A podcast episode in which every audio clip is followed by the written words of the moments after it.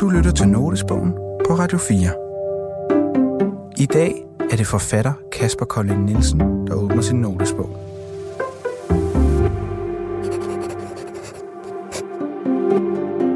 En notesbog, jeg synes, det kan være, det kan jo dels være et sted, hvor man skriver noget, der er meget personligt for sig selv.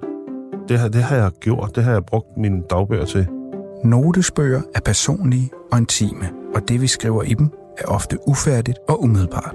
Forleden skrev for eksempel, at Eiffeltårnet ikke blev opført til verdensudstillingen i 1889, men i stedet en 330 meter høj ræv i kobber. Vi har inviteret 3 mennesker ind, der har et særligt blik på verden.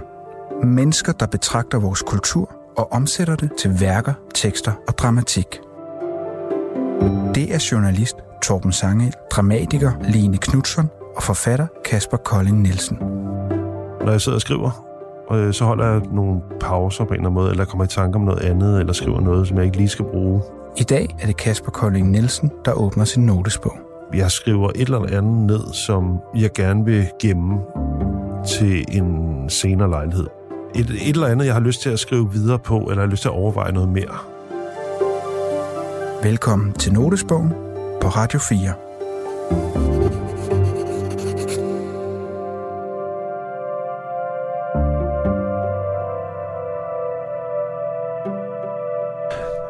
AI har aldrig været mere op i tiden.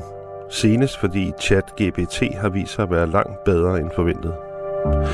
Stephen Hawking og andre kloge mennesker har sagt, at AI snart vil overgå menneskets intelligens, og derfra fortsætte med at udvikle sig selvstændigt med katastrofale konsekvenser for menneskeheden til følge. Senest har der været diskussion af, om man globalt bør stoppe al udvikling af AI i en periode, så det hele ikke går amok, og vi faciliterer vores egen udryddelse. Under disse eksistentielle sci-fi-perspektiver findes en anden diskussion af, hvordan AI vil forandre vores arbejdsmarked. Hvilke jobs vil forsvinde, og hvilke nye jobfunktioner vil opstå. Og endnu under denne trods alt mere jordnære, så dog endnu lettere spekulativ diskussion, findes en tredje og mere generelt om teknologisering af vores samfund, af vores liv, af vores børn, af vores sind. Den tyske filosof Peter Sloterdijk har engang sagt, at de progressive kræfter i det 20. århundrede var folket, altså os, der gennem politiske kampe forandrede samfundet. I det 21. århundrede er de produktive kræfter, altså de forandrende kræfter, ifølge Sloterdijk, kapitalforvaltning og ny teknologi. Og vi er som borgere henvist til at sidde på bagsædet af udviklingen og tilpasse os så godt vi kan. På en måde har han ret. Vores samfund, demokrati og liv er allerede forandret af de sociale medier, af smartphones på måder, vi end ikke begriber. Har Sloterdijk ret, er udviklingen per definition ikke normativ. Den vil ikke noget, men sker bare. Der følger ikke en livsanskuelse eller en politisk ideologi med en smartphone. Ingen kender konsekvenserne af udbredelsen. Ikke engang udviklerne selv. Ny teknologi introduceres i samfundet, i vores liv, og så må konsekvenserne vise sig med tiden. Og nu står vi så over for en helt ny teknologi med det uhyggelige navn kunstig intelligens, som tilsyneladende ikke bare vil effektivisere, hjælpe og underholde, men måske overtage alt.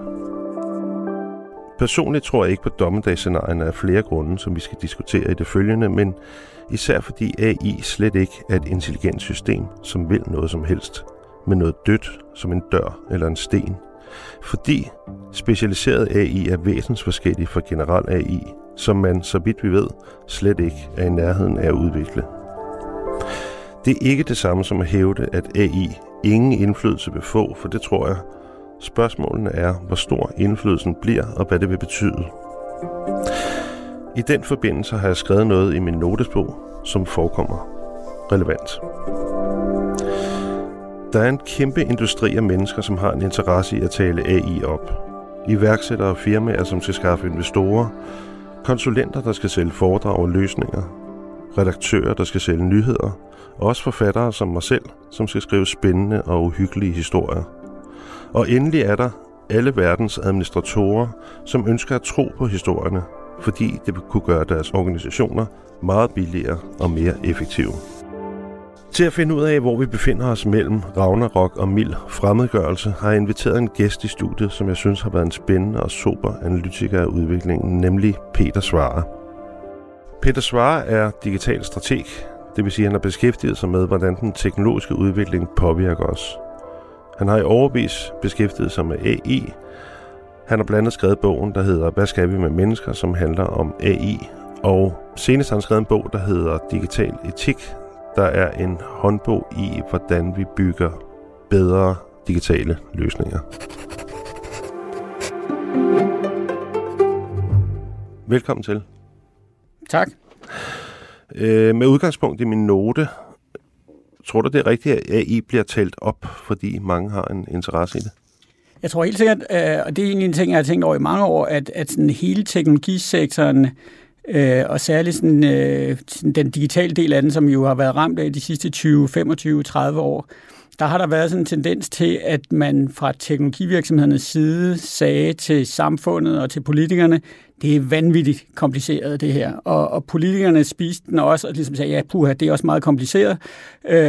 Og hvad er resultatet af det? Det er jo, at man ligesom siger, at det må vi hellere lade eksperterne om ligesom, at tage sig af. Ikke? Mm. Og det vil sige, det har, for mig at se, har det jo været sådan et magtgreb fra Silicon Valley og teknologiverdenen som sådan til ligesom at sige, det her teknologi, og nu det seneste skud på samme kunstig intelligens, det er så komplekst, at I politikere og I embedsmænd, I forstår det ikke, så hold jeres fingre væk, og så skal vi nok selv styre det her. Og i øvrigt, så kommer der kun gode ting ud af moderne teknologi, så det, hvis I holder jer langt væk, så skal vi nok få en bedre verden. Hmm.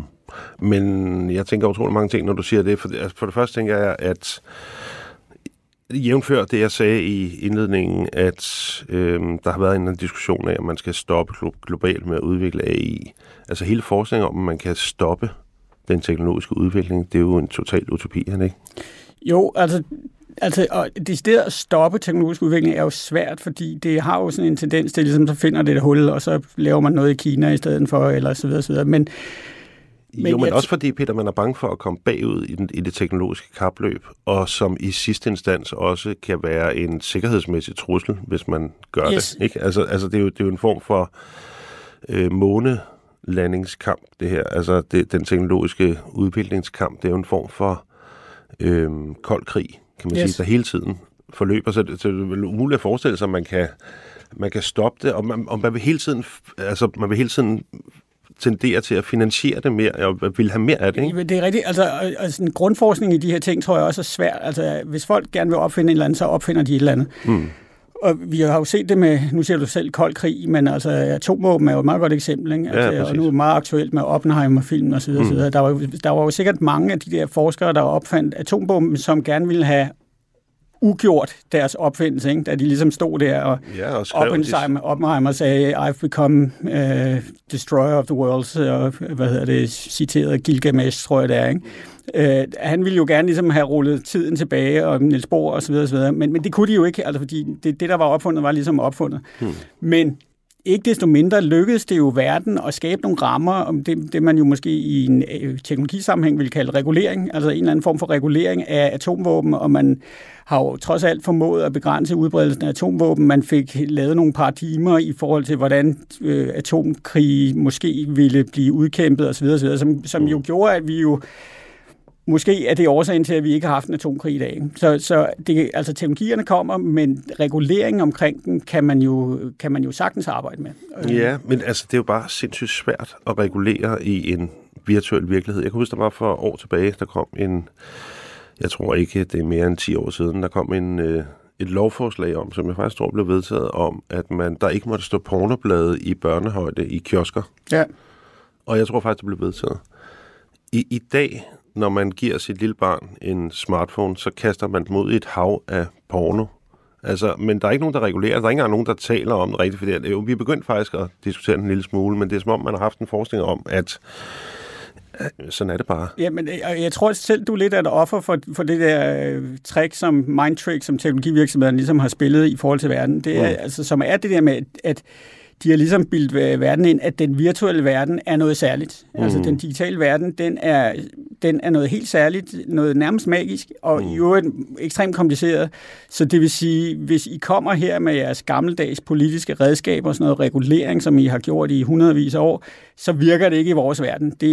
Vi er en Teflon-verden, hvor regulering glider af, det fungerer ikke. Altså, kig på Kina, de kan jo godt finde ud af at regulere teknologi. Altså, så kan man så diskutere, om de gør det med den rigtige dagsorden og alle mulige andre ting. Men altså, der kan de jo godt finde ud af at lukke ned med alle mulige forskellige redskaber. Så redskaberne er der jo sådan set til, at man kan regulere den digitale verden.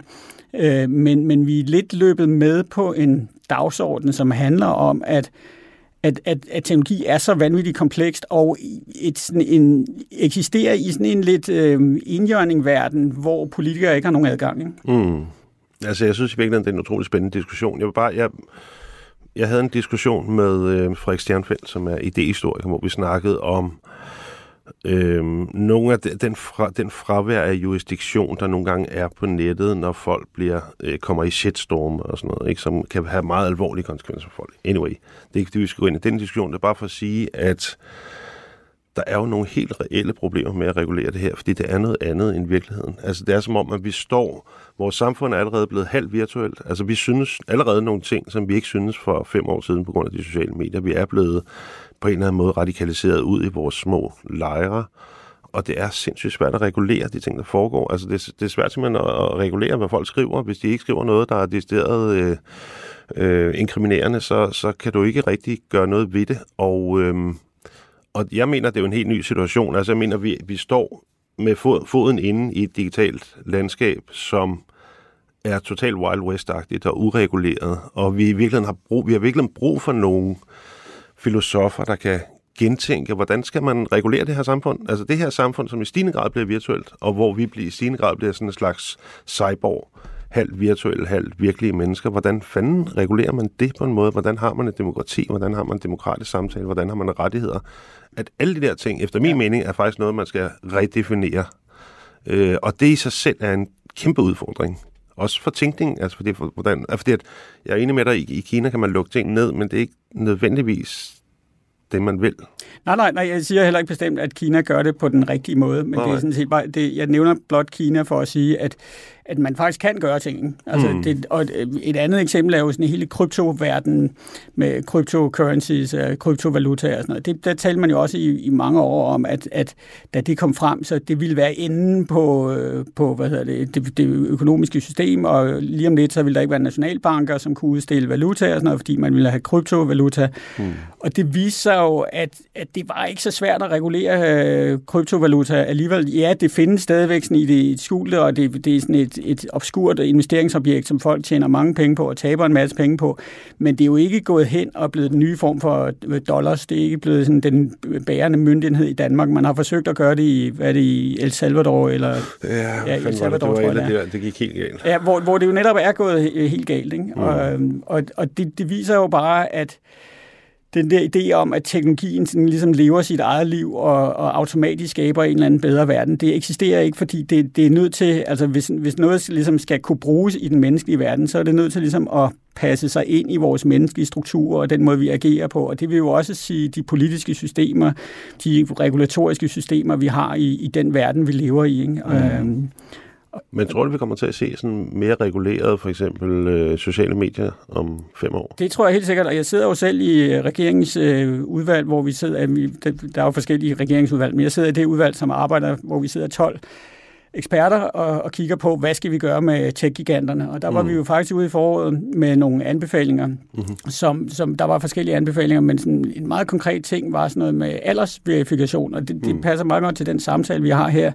Fordi det vi jo ligesom kunne se i den her ekspertgruppe, der sidder vi jo både sådan dataloger, AI-eksperter, børneforskere og sådan nogle folk som mig. Og det man kan se, det er, at der er et problem med brugen af sociale medier, og det er jo meget aktuelt lige for tiden nu med den her trivselsundersøgelse, der er lavet, med, hvor man bare vitterligt kan se, at særlige unge piger, teenagepiger, de har det bare ikke særlig godt, og det har meget sandsynligvis noget at gøre med brug af skærme og sociale medier. Så noget af det, vi jo talte om i den der ekspertgruppe, det var, at vi skal have noget aldersverifikation, altså vi skal have nogle bedre redskaber, i virkeligheden til forældrene, fordi det der var problemet, jeg er selv forældre til børn på 7 og 9, og noget af det, vi jo diskuterer på forældremøderne, det er jo det der med, hvornår skal børnene have en mobiltelefon, hvornår skal de have lov til at bruge TikTok, hvornår skal de have lov til at bruge Instagram.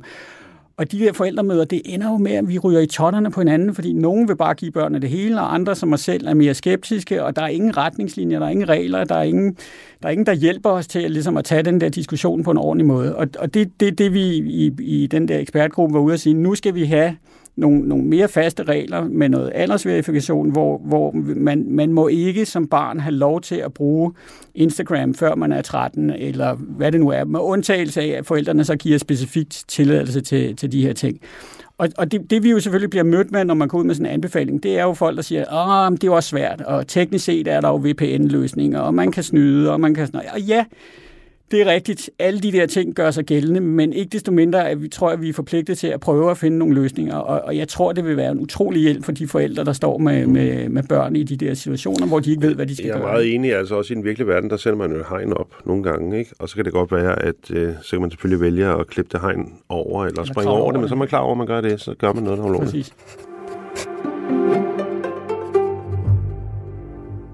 Anyway, Peter, nu, det er bare fint, synes jeg, introduktion, fordi det er sådan en generel introduktion til nogle problematikker omkring ny teknologi, og det er som om, men vi skal jo snakke om AI, og det er som om, at AI er sådan en superteknologi i den forbindelse. Det er sådan, den er endnu mere fetichiseret, eller hvad det hedder, og den er endnu mere teflonagtig, og den er endnu mere nødvendig og afgørende for vores fremtid.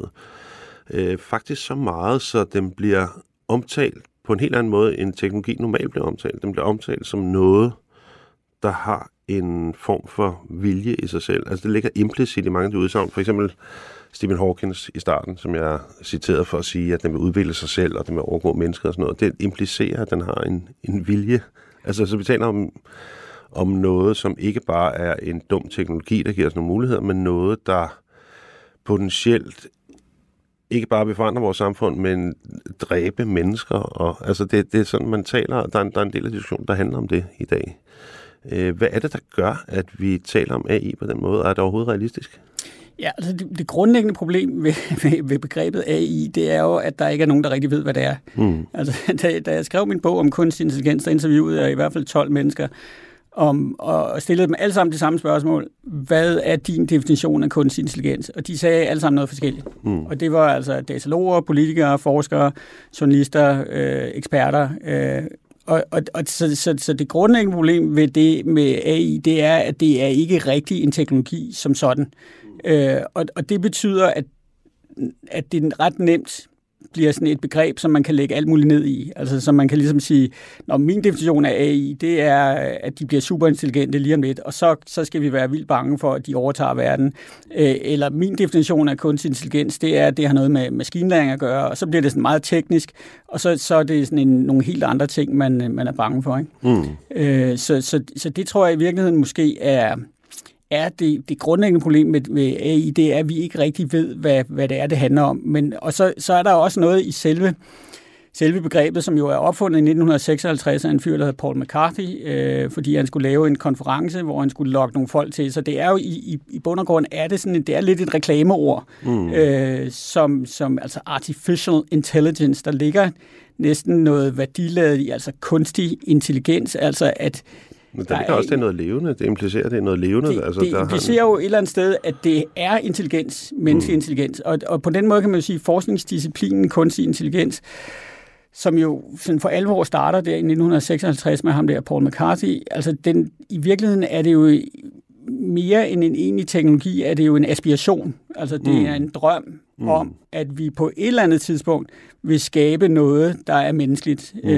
Og det er jo derfor, at sådan AI's hver gang det er sådan, ligesom man ser nogle af de der fremskridt, som vi ser lige for tiden, så rejser der sig de der diskussioner om, hvad skal vi med mennesker, som min egen bog hedder, altså hvad skal vi med mennesker, hvad skal der ske med menneskeheden, fordi hvad sker der, når de bliver klogere end os, og måske endda, hvis de bliver super meget klogere end os, ikke? Fordi hele forskningsdisciplinen og begrebet bygger i virkeligheden på en aspiration om at komme derhen på et eller andet tidspunkt, ikke? Jo, men, og det er egentlig noget, jeg gerne vil vende tilbage til på om lidt, men først så er det måske meget godt lige at gøre klar for folk, at der findes jo også forskellige slags former for AI. Yes. Der findes sådan det, der hedder sådan specifik kunstig intelligens, som er det, der er i en skakcomputer for eksempel.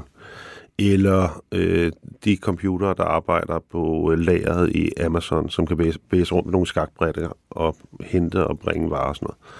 Og det er super, nu bruger jeg ordet intelligente, systemer, som kan lære, men i et meget begrænset univers, altså inden for en bestemt spilleplade. Og der har man haft utrolig stor held med at lave kunstig intelligente systemer, som kan udkonkurrere andre maskiner og mennesker, og som formodentlig vil komme til at spille en stor rolle i. Og så er der så de her chatbots, som vi snakker om, som er sådan nogle LLM'er, altså sådan nogle, der er fodret med en masse sprog, og så kan simulere en eller anden form for menneskelig interaktion, ikke? Men generelt kunstig intelligens, det er, som du siger, en aspiration. Det er sådan en forskning om et endepunkt for udviklingen, hvor at man kan lave et kunstig intelligens system, som er ligesom et menneske, det vil sige, som kan gebærde sig generelt i alle mulige universer, i alle mulige forskellige sammenhænge, som kan gå ud på gaden og orientere sig, gå over vejen og gå ned og fodre nogle ender og sådan noget, ikke? Og der, bare for at sige, at man er ikke i nærheden af at lave generelt kunstig intelligens. Altså ikke i nærheden af det overhovedet, så vidt jeg er orienteret. Det er der jo nogen, der mener. Altså, og det er jo det, der er sjovt. Der er jo nogen, der mener, at med de der store sprogmodeller, eller foundational models, som de også bliver kaldt, altså med de modeller, der er lige for tiden, at så var det ikke meget mere end nogen siger 3 år, altså, og nogen siger 10 år, før vi har aldrig. Den her. Jeg siger aldrig. Jamen, jeg er også på det hold, vil jeg sige. Okay. Men det interessante er, at drømmen har sådan set været der helt tilbage fra starten. Altså, da de begyndte på det her i 1956 med at tale om kunstig intelligens, og det der seminar, jeg talte om, som Paul McCarthy inviterede til, der mente de jo vitterligt, at nu samler vi 12-15 mennesker, kloge mennesker, der arbejder med computer, og så sætter vi os ned og diskuterer, hvordan vi kan programmere de her computer. Og så når vi er færdige med det her sommerseminar, så har vi løst intelligensens gåde. Så har vi faktisk bygget en kunstig intelligens, der kan agere ligesom et menneske. Ikke? Hvorfor? Og det er egentlig det, en anden ting, jeg undrer mig over i det her diskussioner, det er, hvorfor vil man egentlig bygge noget, som skal komme så tæt på et menneske som overhovedet muligt, når vi nu har mennesker allerede? Altså, alt andet teknologi har været noget, som har kunne supplere det menneskelige krop, eller den menneskelige hjerne, ikke? I form af en skovl eller en lommeregner. Den ambition om at bygge et noget, der er lige så godt som et menneske, når vi nu allerede har mennesker, hvad fanden er ideen? Altså, jeg tror, der er sådan en urtrang, altså nærmest altså, som beskrevet i Bibelen, altså med forbuddet mod at lave gudebilleder, ikke? Altså mennesket har altid ligesom drømt om at skabe billeder af sig selv. Hvorfor har man den drøm? Hvad er det for noget? Det er den underlige ambition, er det ikke det? Jo, det er et godt spørgsmål, men altså, der ligger sådan en eller anden, altså, som går tilbage. Altså, vi skaber billeder, altså fra de tidligste hulemalerier har vi ligesom afbildet os selv. Vi har ligesom forsøgt at genskabe os selv. Det går tilbage til altså, menneskehedens oprindelse, det der med, at drømmen om at kunne... Altså, måske er det også, fordi vi kan skabe liv, ikke? Nej, det kan vi ikke. Altså, kvinden kan skabe liv. Ja, vi to kan ikke. Nå, nej, jeg mener bare, teknologi kan ikke... Nej, teknologi kan ikke, men vi kan jo faktisk skabe reproduktioner af os selv. Ja, ja, ja. Der tror jeg måske ligesom drømmen om, og det bliver jo sådan næsten småreligiøst, men altså... Og replikere Guds skaberværk, altså evnen til at kunne give liv, det tror jeg bare altid har fascineret menneskeheden. Så det er den ene ting. Den anden ting er, at der er sådan, i det senkapitalistiske samfund, som vi lever i, så er der jo noget grundlæggende, altså der er noget effektivisering, altså du kan tjene utrolig mange penge ved ligesom at spille menneskerne ud, altså få nogle maskiner, der kan gøre det, som mennesker kan. Ikke? Så sådan, og der er jo altså grunden til, at Facebook og Amazon og Google er så exceptionelt velhævende, som de er i dag. Det er jo på grund af kunstig intelligens.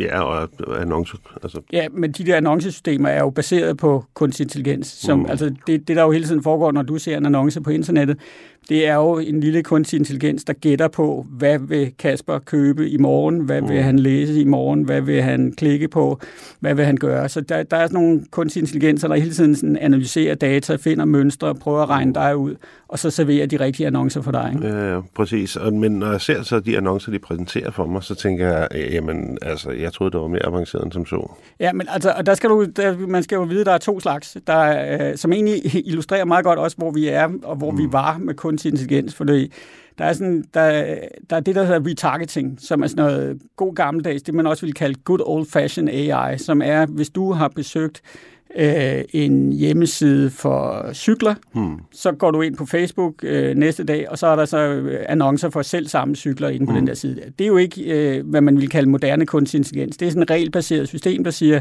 hvis du har besøgt den der hjemmeside, så skal du have den annonce. Det er totalt simpelt.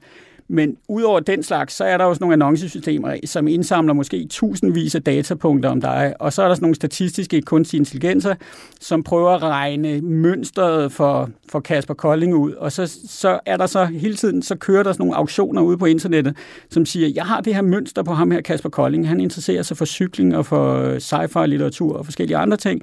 Er der nogen, der vil købe en annonce, som det kan blive serveret for ham? Og de der systemer, som er i høj grad baseret på kunstig intelligens, de gør, at vi hele tiden bliver ramt af annoncer, og nogle gange jo også annoncer for virksomheder, vi aldrig har besøgt, eller aldrig interesseret os for, og det bliver simpelthen regnet ud ved hjælp af kunstig intelligens. Men igen, altså, fordi at det tror jeg på, når du fortæller mig det, men igen tænker jeg, når jeg hører sådan noget, at der må også være, altså formodentlig så er de lukket, de der algoritmer, formodentlig ved man ikke rigtig præcis, hvad der sker inde i de der kunstig intelligente systemer, eller neurale netværk, eller hvad fanden det er.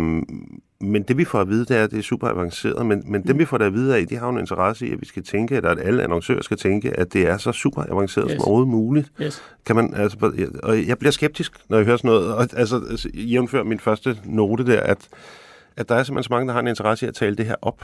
Ja, og der er jo sådan en dobbelthed i det, fordi hvis du går ned og kigger i de der algoritmer, i sådan et, for eksempel et neuralt netværk, ikke?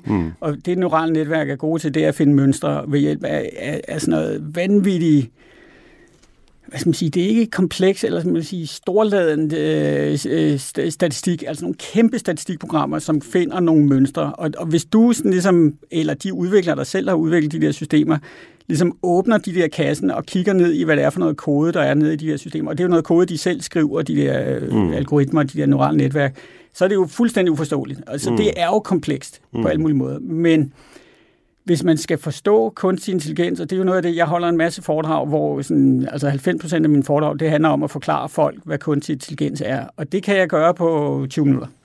Altså jeg kan godt forklare folk, hvad moderne, sådan statistisk funderet kunstig intelligens, altså noget neuralt netværk. Jeg kan godt forklare, hvad neuralt netværk gør på 20 minutter ved at vise nogle eksempler. Og det, altså, så den der, altså at forstå, at moderne kunstig intelligens, det handler om at genkende nogle mønstre og matche nogle mønstre, og så er der ikke mere i det. Altså det er på sin vis er det, teknologien er vanvittigt kompleks, men sådan, hvad det er, det gør, er egentlig utrolig simpelt. De finder nogle mønstre og genskaber nogle mønstre. Når du skriver noget i ChatGPT, så putter du et mønster ind i maskinen, som den afkoder, og så laver den et nyt mønster til dig, som er tekst.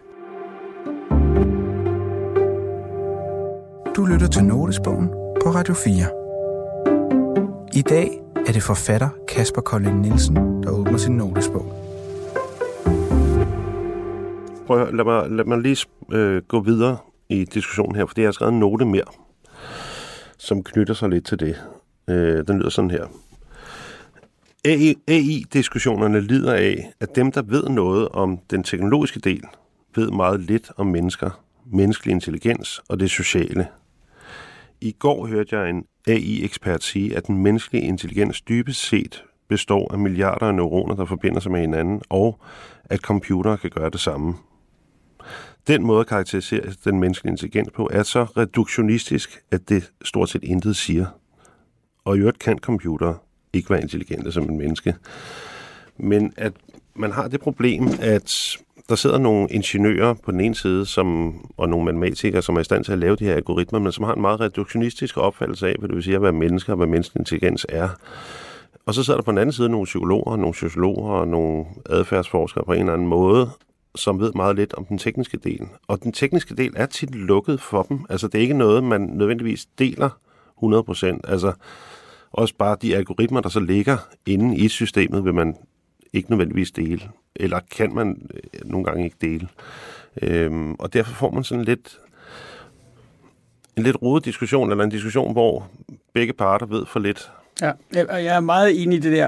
Altså, jeg kan give et meget konkret eksempel. Jeg var til sådan en konference om kunstig intelligens i Amsterdam for 3-4-5 år siden.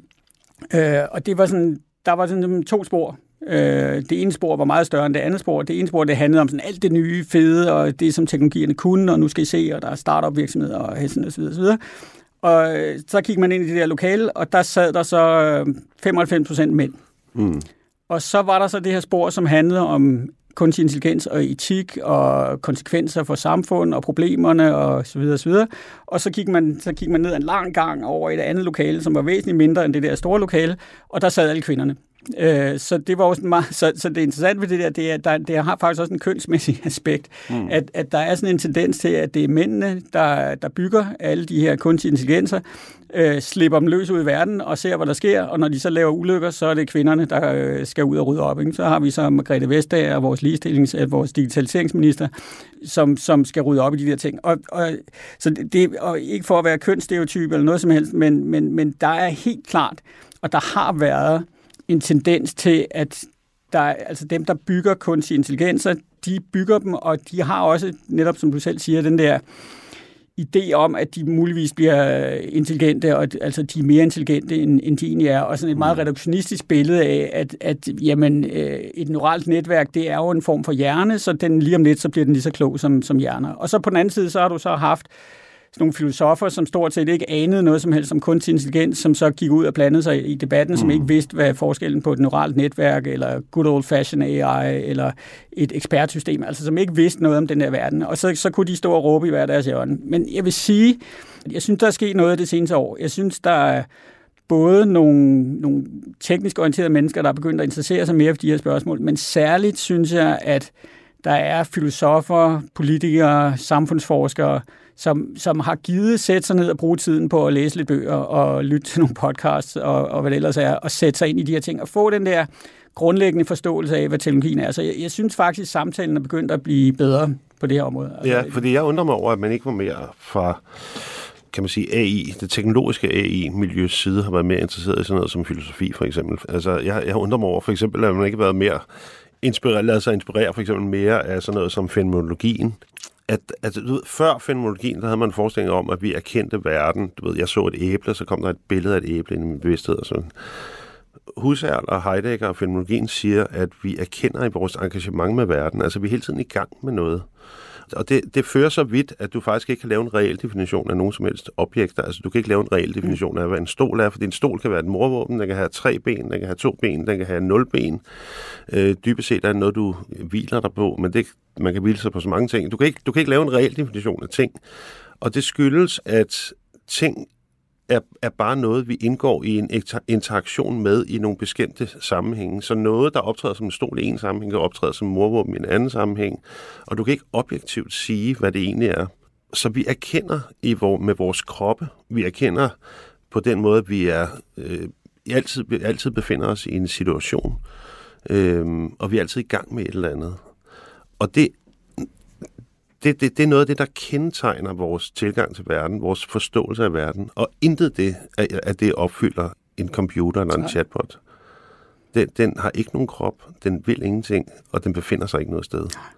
Og derfor så det stiller nogle enormt store begrænsninger for en chatbot til at udvikle intelligens, eller hvad man siger, eller få en opfattelse af verden, som vi har en opfattelse af verden. Altså, du ved, nu, i øvrigt, jævnfør min allerførste kommentar, jeg har lige skrevet en film færdig. Der er en sci-fi-film, der handler om en robot, der slår et menneske ihjel, som lige har skrevet færdig til en stor streamingtjeneste i går, lige afleveret. Så jeg er selv en del af den der hysteriske industri der, ikke? Men det er bare for at sige, at hvis du ser noget, altså hvis du ser en ørn, der letter og fanger en fisk, dykker ned i en sø og fanger en fisk, så er du på en måde ørnen inde i din egen bevidsthed, men du er også på en måde fisken. Den empati og den måde, vi er i stand til at bringe os selv i andre steder, og vi er i stand til at reflektere over det, der foregår med vores kroppe og vores fantasi og sådan noget, det er jo noget, en computer aldrig vil kunne magte. Jeg vil sige, nu jeg er ikke ekspert i fænomenologi, men har flirtet lidt med det, og jeg vil sige, at fænomenologien er ikke stor i Silicon Valley.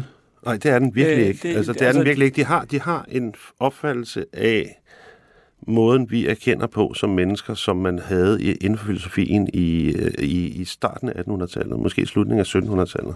Ja. Ja, altså det er jo sådan Descartes... det er 1500-tallet, altså det er sådan en tidlig rationalistisk tænkning. Ja, altså man kan sige, der er nogen, der var en fyr, der hedder Kevin Kelly, som kalder det thinkism, som man også kunne kalde brainism, altså den der idé om, at vi er vores hjerner. Altså, og det er jo, i Silicon Valley lever der jo også, der er jo mange, der har den der vision om, at det, der kommer til at ske med kunstig intelligens og computer, det er, at inden for ganske kort tid, så kan vi tage vores hjerner, og så kan vi downloade den. Altså, og så kan vi putte dem ind i sådan en eller anden... Det har jeg selv skrevet om, det der også. Men det er jo en fantastisk sci-fi-trope, ikke? Jo. Det interessante er jo også, jeg var faktisk med i et radioprogram P1 her den her sommer, som en hjerneforsker, hvor vi diskuterede det her med, at der sker jo faktisk nogle ting på det der område, hvor man kan putte nogle elektroder ind i hovedet på folk, og så kan man trække nogle signaler ud af hjernen, og det har man jo forsøgt at gøre i 20-30 år. Men med de her neurale netværk og kunstig intelligens, så begynder man jo faktisk at kunne få noget mening ud af de der signaler, de der kaos-signaler, der kommer ud af hjernen. Så man begynder ligesom at kunne få nogle idéer om, sådan rudimentære idéer om, hvad der foregår inde i hovedet på folk. Plus at man i DARPA i USA har eksperimenteret med at sætte neurale netværk ind i biologiske hjerner på dyr. Ja, og jo, der er jo folk, der har begyndt at lave computerchips, hvor de bruger hjerneceller, altså så man gror hjerneceller og sætter dem på en computerchip, og så viser det sig, at den pludselig kan nogle ting, som computerchips ikke kan, fordi de her rigtige hjerneceller, de kan faktisk nogle ting, og de forstår ikke helt præcis, hvad det er, der sker, men det kan noget, ikke? Nå, men altså, det er egentlig for at sige, at grunden til, at de der sci-fi-historier, som du selv skriver, er interessante, det er jo, at det kan jo være med til, at vi ligesom kan stille nogle spørgsmålstegn til, hvad det egentlig er, der sker. Men det, vi bare skal være ekstremt forsigtige med, det er den der, at fordi at Neuralink, en virksomhed, der arbejder med de her ting, nu kan trække et lille bitte signal ud fra 500 neuroner inde i hjernen, så er det Elon Musk og Bill Gates og nogle af de her folk i Silicon Valley, de begynder jo så at sige, okay, lige om lidt kan vi downloade vores hjerner, ikke? Og der er vi bare, hvis man har det der fænomenologiske syn på, hvordan vi hænger sammen med vores kroppe og vores sociale verden, så forstår man jo, at nej, der er nok utrolig langt, og måske kommer det aldrig nogensinde til at ske. Ja, og så er der endda også nogle forskere, der taler om, hjerneforskere, der taler om, at selve det, altså det er ikke så meget forbindelsen mellem de mange hundrede og tusinder af milliarder af neuroner, der kommunikerer synaptisk med hinanden i hjernen. Det er ikke så meget det, der udgør den menneskelige intelligens, men simpelthen også det forhold, at den enkelte neuron allerede er et levende væsen. Ja, som har en eller anden form for lille fri vilje af en eller anden form for art, ikke? Nå, men ved du hvad, Peter, jeg vil godt tænke mig her til sidst at komme ind på noget andet, som egentlig er noget af det, jeg synes er utroligt spændende, og som jeg også synes noget af det, du virkelig har været god til at bidrage med i den her debat, og det er, at det kan godt være, jeg er skeptisk over for det der AGI, og det kan jeg også forstå, at du er, men det ændrer jo ikke på, at det her kommer til sandsynligvis at spille en ret stor rolle, og det skyldes blandt andet, at vi er enormt gode som mennesker til at forestille os alt muligt. Så hvis vi taler med en eller anden chatbot, så skal den måske ikke engang være specielt god, før vi tror på, at det på en eller anden måde er en bevidsthed. Og alle de historier, der er om chatbots og hvad de har gjort, og der er en masse løgnehistorier, røverhistorier og muligvis en eller anden form for marketingkampagne og noget af det, men der er en masse ting, folk tror på, som hvor jeg bare kan høre, at de tillægger dem alt muligt, altså de der chatbots og kunstig intelligens, alle mulige kvaliteter, som de slet ikke har. Og det er, fordi vi dybest set ønsker, at det skal være sådan. Altså, vi ønsker, at det er en person, vi snakker med. Vi ønsker, at det er en eller anden, der vil os det godt, eller det er en eller anden, der kender os særlig godt. Og så jeg tror, at det, jeg er interesseret i, det er, at det er egentlig den måde, vi kommer til at interagere med de her systemer på. Altså det, der gør dem levende, det er egentlig det tryllestøv, vi kaster på dem med vores egen bevidsthed. Altså det, vi er medskaber af den illusion hele tiden, at vi taler med et intelligent system. Det tror jeg sker både i forhold til sådan nogle intime teknologier, som chatbots potentielt kan være, men også sådan set, når det skal implementeres i virksomheder og sådan noget. Altså det er jo hele tiden noget, vi kommer til at bearbejde. Det er jo hele tiden noget, der kommer med vores mellemkomst. Plus at de er blevet fodret med data, så er det jo også hele tiden noget, vi er med til at applicere forskellige steder. Vi er med til at bruge det forskellige steder. Vi er med til at afgøre, hvilke konsekvenser det skal have ude i virkeligheden. Og det er jo sådan set der, de interessante diskussioner ligger, tænker jeg. Ja.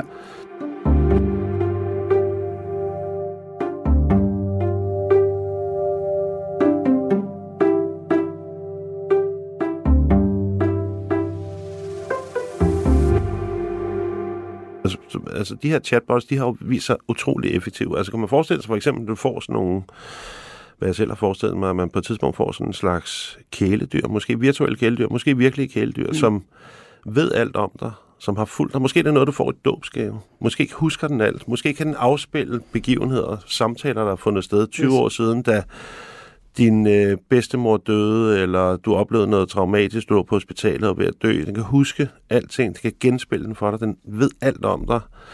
Den kan endda hooke op i et i nogle større generelle datacentre eller sammenhæng med alle mulige andre intime dukker, som har alle mulige andre forhold til alle mulige andre mennesker.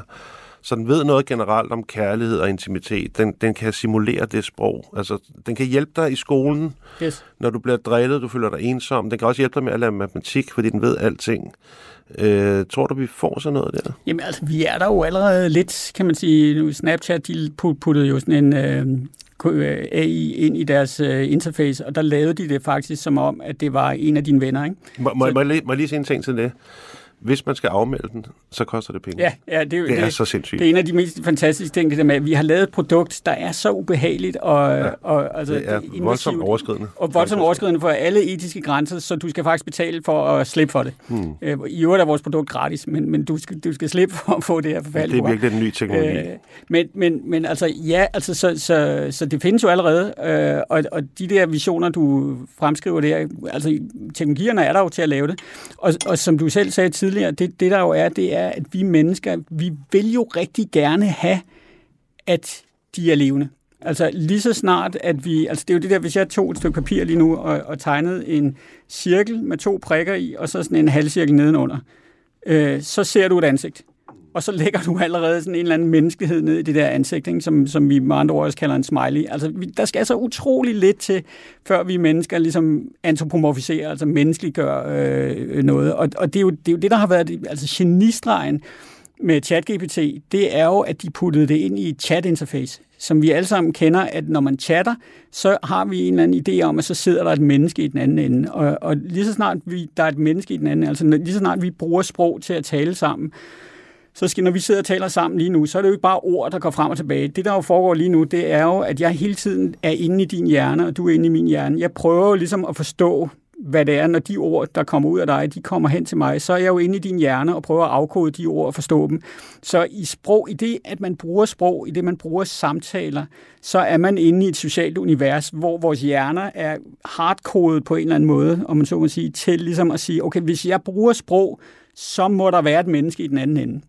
Og der bliver vi bare utrolig let snydt, så når Sam Altman og hans venner der i OpenAI, de putter sådan en kunstig intelligens, som egentlig har eksisteret i mange år, og vi har kendt til teknologierne, og de har været der, men i det øjeblik, de bliver puttet ind i sådan en samtalerobot, så bum, så har du the magic trick, at så er det, vi begynder at tænke, holy shit, de er levende. Det er jo et godt eksempel med kunst i virkeligheden, ikke? Det er jo også derfor, Mona Lisa-billedet er så kendt, det er fordi, at Leonardo da Vinci var den første, der gjorde opmærksom på, at det er os, som beskuer, der tillægger værket nogle kvaliteter. Altså, så det er derfor, man diskuterer hendes smil. Altså, du ved, og det viser virkelig hen til, at det er os, der genskaber værket, når vi kigger på det. Det afhænger af, hvordan vi har det og sådan noget. Men en anden ting i forhold til det der, det er, at de der chatbots der, altså de der er baseret på sådan nogle LLM-systemer, altså sådan nogle kæmpe sprogmodeller, som de tapper ind i med milliarder af sprog fra alle mulige forskellige steder. Problemet med nogle af de der chatbots har jeg tænkt, eller det er ikke bare noget, jeg har tænkt, det har jeg læst om også, at det bliver en form for repressivt sprog, altså det bliver en form for gentagelse. De kommer til at gentage en masse ting. Så for eksempel, når det bliver fået med nogle store sprogmodeller med en masse sprog alle mulige steder fra, så viser der sig i de der chatbots en lang række fordomme, for eksempel, om alle mulige mennesker, som virkelig er fordomme, der ligger i vores kultur eller i vores sprog. Men det gør bare, at de bliver racistiske, og de bliver, kvindefjendske, de bliver på alle måder fordomsfulde, sådan små fascistoide systemer. Hvordan skal man forholde sig til det, og hvordan kan man overhovedet forholde sig til det? Fordi det kræver jo også, at man på en eller anden måde skal fodre sådan et neuralt netværk eller en kunstig intelligent system med en eller anden form for moral. Altså, hvordan fanden gør man det? Ja, og det er jo det store spørgsmål. Det er jo hele det der bias-spørgsmål, som det jo også hedder. Og det bunder jo i, at de her systemer er jo trænet på data, så de har været ude og høste internettet for sprog. Og så har de så ligesom lært sig mønstrene for, hvordan mennesker taler, og når man så beder dem om at tale til en, altså give en noget tekst, så reproducerer de sådan ligesom de der mønstre der. Og som du selv siger, mennesket er racistisk, misogynt, fyldt med alle mulige fordomme på alle mulige måder. Og det bliver jo så ligesom afspejlet i de her systemer her. Og der kan man sige, altså det første, man skal gøre for at gøre de der systemer bedre, det er jo selvfølgelig at finde nogle bedre data. Så lad være med at gå ned i de mest racistiske, nazistiske, misogyne forer på Reddit for eksempel. Altså lad være med at træne dine algoritmer på det, så bliver de en lille smule bedre. Ikke? Men derudover, så tror jeg, man, altså, så er man jo nødt til at acceptere, at mennesket er biased. Mennesket er fordomsfuldt. Mennesket er racistisk. Og, altså, mennesket har alle mulige forskellige fordomme, som ligesom lever derude. Så vi kommer aldrig nogensinde til at slippe af med de der fordomme der. Og det kan man sige, det som teknologivirksomhederne jo gør, de er jo godt klar over, at der er de her problemer i deres systemer, at de, hvis man ikke ligesom gør noget ved dem, så siger de nogle fuldstændig horrible ting, ikke? Og der, det eneste, de gør, det er jo, at de lægger sådan et lag, sådan et altså noget gammeldags kunstig intelligens, noget regelbaseret lag ovenpå, som siger, du må ikke spørge om det, eller du må ikke bruge det ord, eller systemet må ikke bruge det ord. Så de bruger sådan nogle ret simple regler for ligesom at begrænse det der. Men der er jo alle mulige folk, der finder alle mulige løsninger til ligesom at omgå de der systemer der. Og jeg vil sige, det største problem er i virkeligheden igen den der thinkism, eller den der teknologiske. Mange af de folk, der udvikler de her systemer, de tror faktisk på, at man kan kode sig ud af det her. Altså at man kan sige, hvis vi bare koder på den rigtige, bruger de rigtige data, koder på den rigtige måde, bruger nogle systemer til at lære dem moral, så bliver de moralske mønsterborgere på et eller andet tidspunkt. Jo, men det problemet er, at nogle af de her ting, de er ikke sådan, det er ikke nødvendigvis koblet til moral, det er også bare koblet til sprog. Jeg har skrevet en lille bog, som er en tillægsbog til min seneste bog, der hedder Fordommenes Bog, som beskriver alle de fordomme, jeg kunne komme på. Og for eksempel forestillingen om begrebet tysker, det refererer ikke bare. I gamle dage, der troede man jo, at sproget var leksikalsk. Altså i gamle dage, der troede du kunne lave de her store encyklopædier, så kunne du beskrive sproget udtømmende, så kunne du slå alt op i vist alt, hvad der var at vide i verden, det kunne du slå op i et leksikon.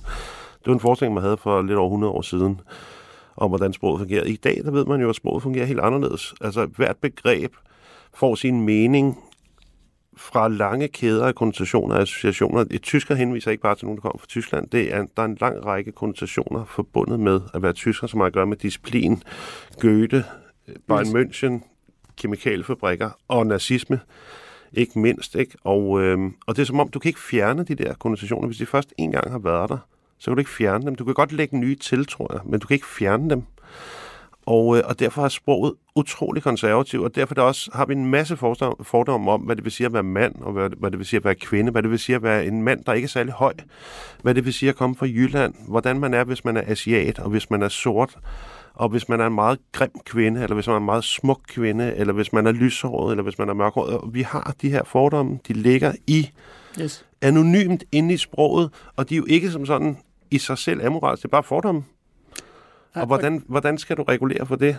Jamen, og det interessante er jo, at det noget af det, som sprogmodellerne, de der LLM'er, er rigtig gode til, det er faktisk at fange de der fordomme. Altså alle de der konnotationer og kæder og sammenhæng, det er jo noget af det, som altså, de er gode til at fange. Altså begrebet tysker, når de går ud og ligesom scanner nettet for ord, altså steder, hvor der står tysker, der støder de også ind i nazifilm og andre ord, der handler om punktlighed eller præcision eller sådan, alt hvad der ligesom er sådan associeret. Ja. Så de gør jo det samme, de samler alle de der fordomme op, sådan, så nede i deres system, der hvis du hiver ordet tysker op af bunken, så det tætteste ord, det er så nazist eller punktlighed eller hvad det nu kan være, ikke? Holocaust eller sådan, alle mulige sådan associationer, og de kommer sådan med der, ikke? Og det der er, hvis man ikke regulerer de der systemer, og så ligesom bare siger, at de i deres rå form, altså er de fine nok. Hvis man så beder dem om at skrive noget om tyskere, så kan de godt finde på at skrive, at alle tyskere er nazister. Ikke? Og det det er jo fordi, de er rene mønstergenkendere og mønstergenskaber, om så må sige. Og der kan vi mennesker jo noget andet, fordi vi har jo sådan et lag, vi lægger ovenpå. Altså, og det var nu, jeg læste din bog, og også appendixet der, og også nogle af omtalerne og anmeldelserne. Og det var jo noget af det, der provokerede folk ret meget, som jeg husker det, i forbindelse med en bog. Det var jo det der appendix i bogen, fordi... Mest en anmelder på Politikken. Ja, det er vist rigtigt. Det er også, jeg læser en Politikken. Så der var nemlig en anmelder, der blev provokeret af det der. Og det er jo netop fordi... Det her kommer Kasper Colling op af kælderdybet og bare hiver som en anden sprogmodel, ikke? Og bare siger tingene, som de bliver associeret ude i verden, uden at lægge et filter ovenpå. Ikke? Fordi det er jo det, vi mennesker jo gør med vores fordomme. Det er jo, vi ved godt, i en eller anden udstrækning er vi jo klar over, at vi har vores fordomme, og vi arbejder hele tiden med dem. Ikke?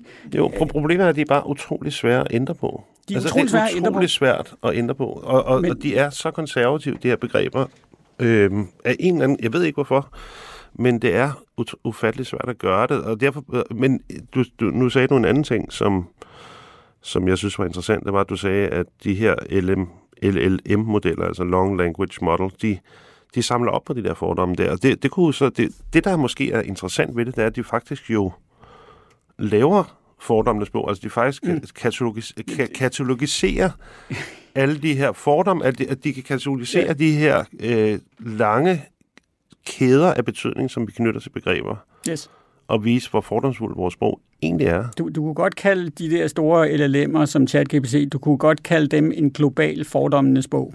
Ja, præcis. Hvis du kiggede ned i det der neurale netværk og kunne forstå, hvad det var, så ville du have en global fordommenes bog, altså sådan råt for usødet, hvordan associerer vi mennesker omkring ord og begreber og ting. Tak til dig, Peter, fordi du ville komme og bruge din formiddag på at komme og diskutere kunstig intelligens. Det var rigtig spændende. Selv tak, det var en fornøjelse.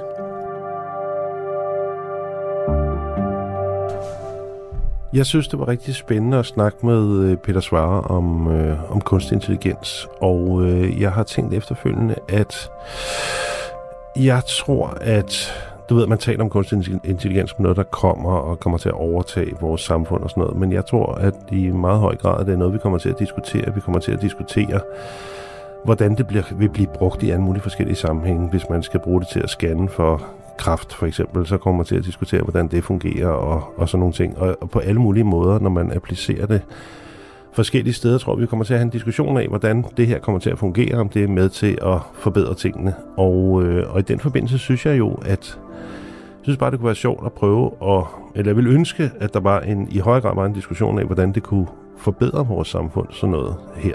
Altså, hvordan ny teknologi kan være med til at forbedre vores samfund. Jeg synes, der er en tendens til, at vi snakker om ny teknologi som noget. For det første er det som om, det kommer bag på os hele tiden, at der sker et eller andet nyt. Og så diskuterer vi bagefter, hvilke skadelige virkninger det har, og hvordan man kan begrænse det. For eksempel sådan noget som sociale medier. Det har jo et enormt stort potentiale som demokratiseringsmaskine, eller som en maskine, der lader de svageste komme til orde for første gang. Folk, der aldrig kunne komme til orde før, kan nu komme til orde gennem organiseringer på de sociale medier, og det er jo enormt positivt. Jeg vil ønske, der i højere grad var en diskussion af, hvordan vi kunne bruge de sociale medier og ny teknologi i det hele taget, herunder også kunstig intelligens, til at skabe en bedre verden. Altså, hvordan kan vi bruge det til, i stedet for at tænke på, hvordan det ødelægger verden, og hvordan vi kan begrænse de ødelæggelser, det forårsager, så prøve at tænke over, hvordan kan vi bruge det til at skabe det samfund, vi gerne vil have. Så kan man sige, det er måske naivt, men på den anden side, så tror jeg, at der er en ny tendens i gang, som peger lidt i den retning, og det er, at man i højere grad måler ny teknologi i forhold til det, som alle oplever i stigende grad er det helt store problem i verden, nemlig klimaforandringerne, at ny teknologi, eller lad mig sige det på den måde, det er i hvert fald nemmere at udvikle ting og rejse penge, kapital til projekter og ny teknologi, hvis det er noget, der understøtter en dagsorden, der handler om at forbedre klimaet og imødegå klimaforandringerne. Så det er jo et eksempel på en generel tendens, der kan være med til at regulere teknologiudviklingen, som ellers bare sker, som jeg startede med at sige i programmet, altså som sådan en form for ikke-normativ udvikling, som ikke vil noget, men som bare sker. Hvis det er muligt, så bliver det lavet. Det er allerede nu er det lettere at skaffe kapital til ting, som imødegår klimaforandringerne. Måske skal man være bedre til at se det også i nogle andre sammenhæng. Altså, hvordan kan det forbedre det sociale? Hvordan kan det forbedre det enkelte menneskes liv og velvære og sådan noget, i stedet for, at vi bare lader tingene ske og lader en masse mennesker blive fuldstændig miserable, før vi ligesom forsøger at begrænse skaderne. Det vil jeg ønske, at vi i højere grad diskuterede, og jeg tror, vi kommer til at blive bedre til at diskutere de her ting. Putte noget normativitet ind i det. Ikke nødvendigvis en politisk ideologi, men noget, dog trods alt nogle værdier, nogle ønsker til, hvordan vi har lyst til at leve sammen.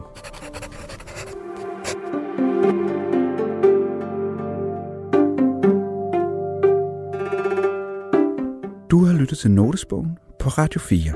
I dag var det Kasper Colling Nielsen, der delte sine noter om kunstig intelligens med digital strateg Peter Svarre. I næste uge kan du høre fællesprogram, hvor Torben Sange, Lene Knudtsson og Kasper Colling Nielsen deler noter med hinanden. Det henhører jo inden under det, der hedder overflødigt sprog, og det har vi jo meget af. Altså ja. Sådan, som bare nogle lyde, vi sidder og siger. Men som regel har de en eller anden funktion, som netop kan være, hør hvad jeg siger, eller jeg hører hvad du siger, eller sådan noget, ikke? Jo. Som for eksempel, når du siger, så er det jo ikke, du giver ikke noget ny information, og siger, det var bare en lyd. Ja, men det er jo en lyd, men det er jo en lyd, der markerer, at du er med på, hvad jeg siger nu. Helt klart, ja. Jeg så faktisk en radiomand på Twitter, der sagde, at det var irriterende, at folk sagde, Jamen, det radioen, og jeg har hørt mine egne programmer, og det er pisseirriterende. Ja, men det er svært at lade være med. Fucking svært at lade være med. Ja, man skal lade være med det.